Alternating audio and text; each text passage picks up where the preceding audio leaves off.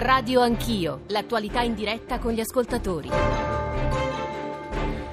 Buongiorno, sono le 7.42, bentornati a Radio Anch'io, al microfono oggi Nicole Ramadori ed oggi continuiamo a parlare di terrorismo perché alla luce degli arresti e delle perquisizioni di uh, questi giorni a Foggia, a Torino, a, Latino, a Latina e l'ultimo arresto, l'avete sentito anche dai nostri GR questa notte a Cuneo, in Piemonte, tutti questi arresti, tutte queste perquisizioni, queste operazioni hanno sollecitato delle domande dei nostri ascoltatori, delle domande rispetto al ruolo delle famiglie di queste persone che abbiamo visto essere giovani e anche meno giovani, italiani o stranieri che si radicalizzano o che vengono comunque indottrinati nel nostro eh, territorio. Ricordiamo è stato arrestato a Foggia un 59enne predicatore che appunto indottrinava bambini ed adolescenti molto piccoli. A Torino l'altro giorno un giovane invece 23enne che diffondeva su internet materiale dell'ISIS, radicalizzava altri giovani tanto da spingerli anche a compiere attentati, o almeno queste sono, sono le accuse.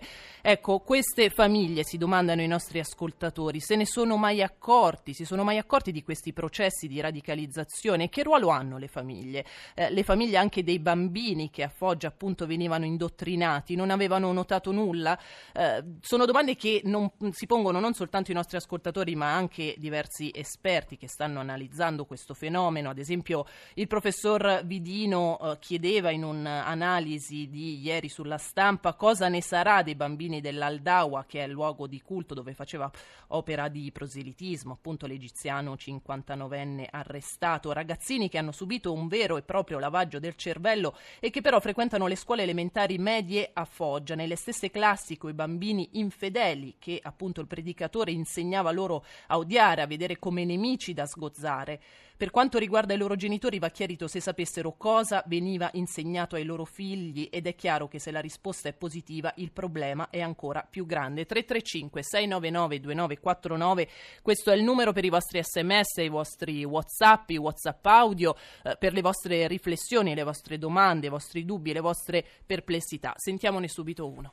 Buongiorno, sono Giorgio Davarese. Mi chiedevo se anche i genitori dei bambini che frequentavano il centro islamico di Foggia avranno chiesto ai loro, ai loro, figli di che cosa parlavano in questo centro, che cosa stavano imparando e se sì, allora vuol dire che sapevano ed erano d'accordo, continuavano a mandarli in questo posto e a questo punto mi chiedo anche allora che cosa fare con loro, con i genitori domande complesse a cui forse non c'è una risposta universale, una risposta in termini scientifici, ad esempio la nostra ospite che è già in linea, Valeria Collina, lei per sua stessa ammissione appunto ha detto di non essere competente a dare queste risposte proprio in termini scientifici, ma magari eh, può darci delle risposte rispetto alla, alla, sua esperienza personale, perché Valeria Collina è la uh, mamma di Youssef Zagba, che è il 22enne che ha compiuto uh, con altre due persone l'attentato del 3 giugno scorso a Londra, sul London Bridge.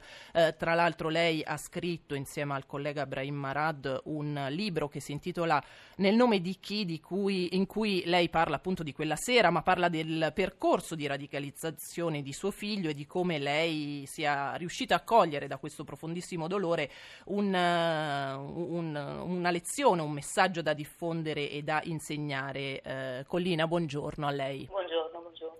Allora, ha sentito le domande dei nostri ascoltatori. Io ho già eh, premesso che lei appunto non se la sente di rispondere in maniera universale, ma eh, suo figlio si era radicalizzato, si era radicalizzato soprattutto a Londra dove era andato a vivere.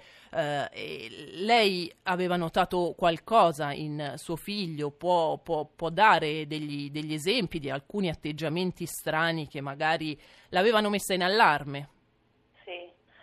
Innanzitutto vorrei dire che il primo, il primo, passo della radicalizzazione in genere è visto come qualcosa di positivo per i genitori. Adesso mi spiego perché c'è una maggiore adesione per esempio agli orari della preghiera, i ragazzi cercano di, di limitare le, le, cose che nell'Islam sono considerate in qualche modo eh, sbagliate.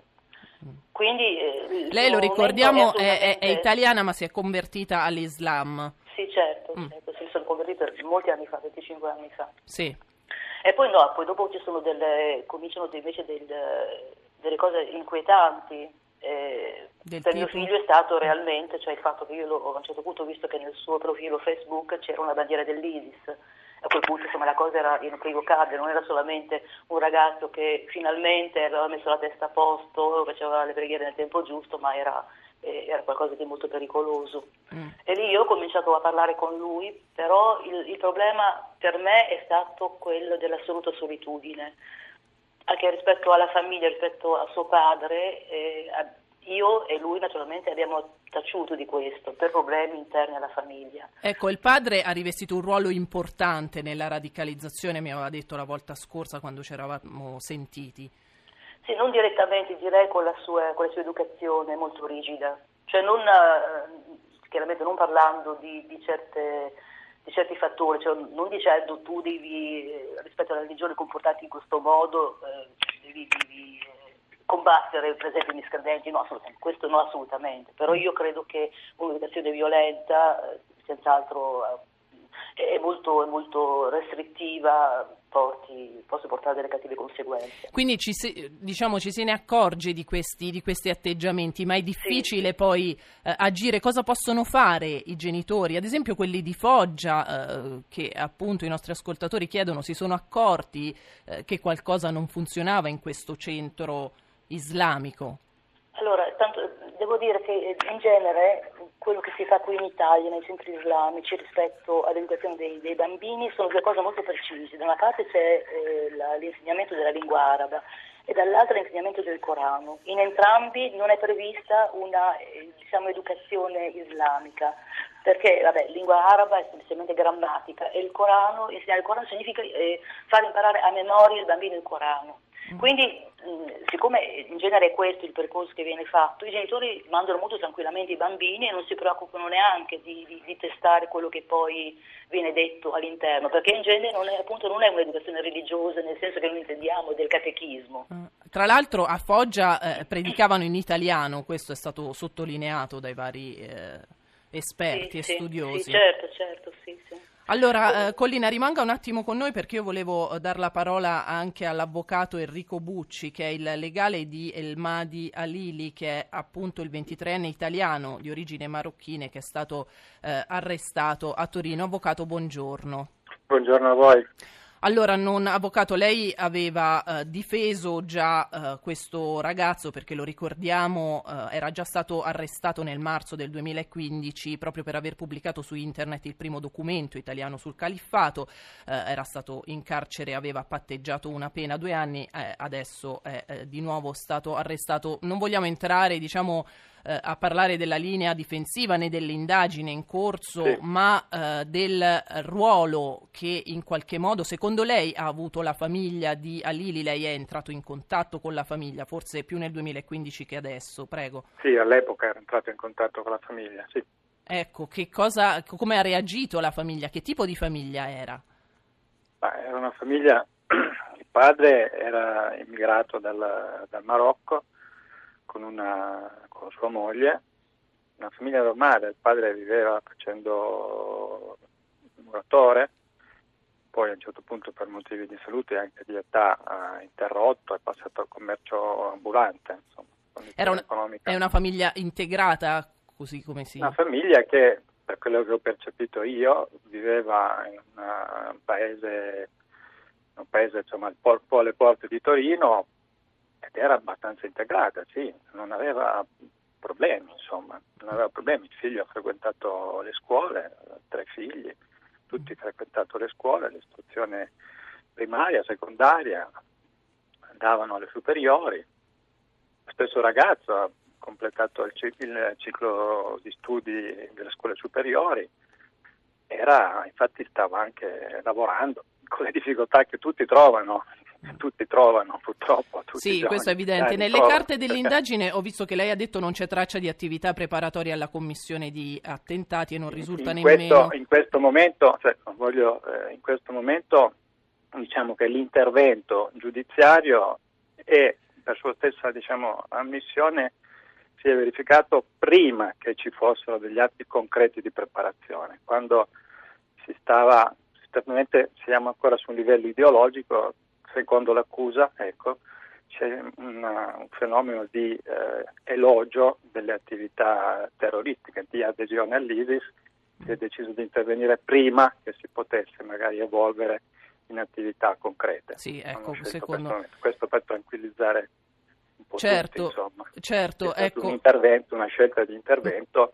in un momento anteriore a fatti concreti. Certo, evidente. Allora, eh, al 335-699-2949 arrivano eh, messaggi e testimonianze anche di genitori, eh, ci scrivono siamo arrivati al dunque anche in Italia l'integrazione della seconda generazione degli immigrati islamici. Porto diretta testimonianza di problemi di linguaggio usato da eh, compagni di scuola dei miei figli nati e cresciuti in Italia da famiglie eh, per bene eh, usano espressioni tipo ti sgozzo che non può essere considerato equivalente a un ti ammazzo, detto magari quando si subisce un fallo durante una partita eh, di calcetto. Professor Colaianni, Nicola Colaianni, buongiorno. Lei all'università, lei già consigliere di Corte di Cassazione, all'Università di Bari tiene un master in prevenzione della radicalizzazione del terrorismo e politiche di integrazione interreligiosa e interculturale. Eh, che cosa ha notato in, in questo master? Come diciamo, eh, ci si avvicina al processo di radicalizzazione ed esiste un processo inverso di de- deradicalizzazione? Beh, il processo di deradicalizzazione mh, cerchiamo di farlo, stiamo un po' agli inizi, il master che facciamo a Bari serve appunto a uh, preparare delle uh, figure professionali uh, che possano cercare di interagire con persone radicalizzate. Abbiamo anche un contatto con un caso, per un caso concreto con la magistratura barese eh, appunto per eh, deradicalizzare un soggetto a livello di misure di prevenzione, perché ormai eh, la legge eh, permette eh, di eh, intervenire molto prima che si commetta un, un reato in questi processi di, di radicalizzazione appunto per cercare di prevenire. per quanto riguarda ci invece... sono stati i processi di deradicalizzazione?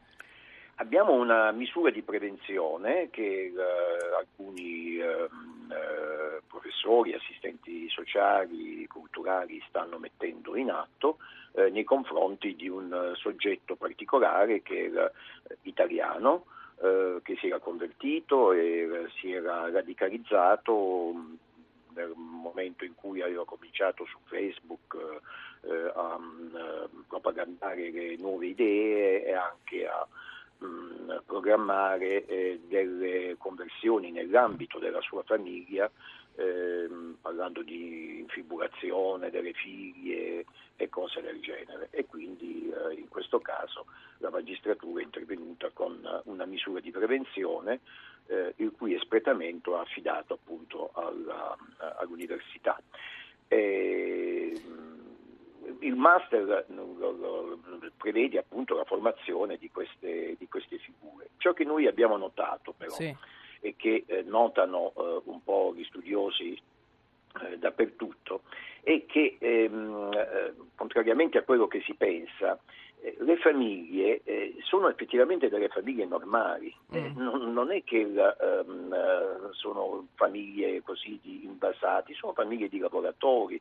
Mm. ciò che è caratteristico di, del terrorismo, dell'ISIS, è eh, quello che noi chiamiamo il phishing informatico, cioè la pesca di eh, persone che si devono radicalizzare eh, a livello informatico, non a livello delle tradizionali agenzie eh, educative. Sì, come è successo a Torino, infatti. Come, come è successo a Torino, eh, ed è la, la, la, formazione del cosiddetto mh, lupo solitario, no? cioè non dell'affiliato al, um, a una struttura a una organizzata. Struttura sì, abbiamo visto l'ISIS in questo momento è caratterizzata appunto da questi lupi solitari, ne parleremo eh, più avanti, professore, perché come sente stiamo concludendo questa prima parte e appunto dopo le otto e mezzo, dopo il GR1 ci occuperemo in maniera più specifica dei eh, tipi di radicalizzazione e eh, di indottrinamento appunto diffusi, la maggior parte dei quali sono eh, costituiti appunto dai lupi solitari. Eh, io ringrazio i nostri ospiti, Valeria Collina, il professor Colaianni, l'avvocato Bucci.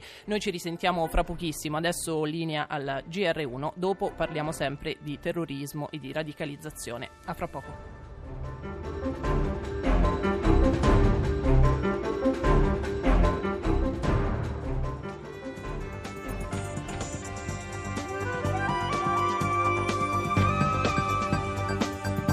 Rai Radio 1.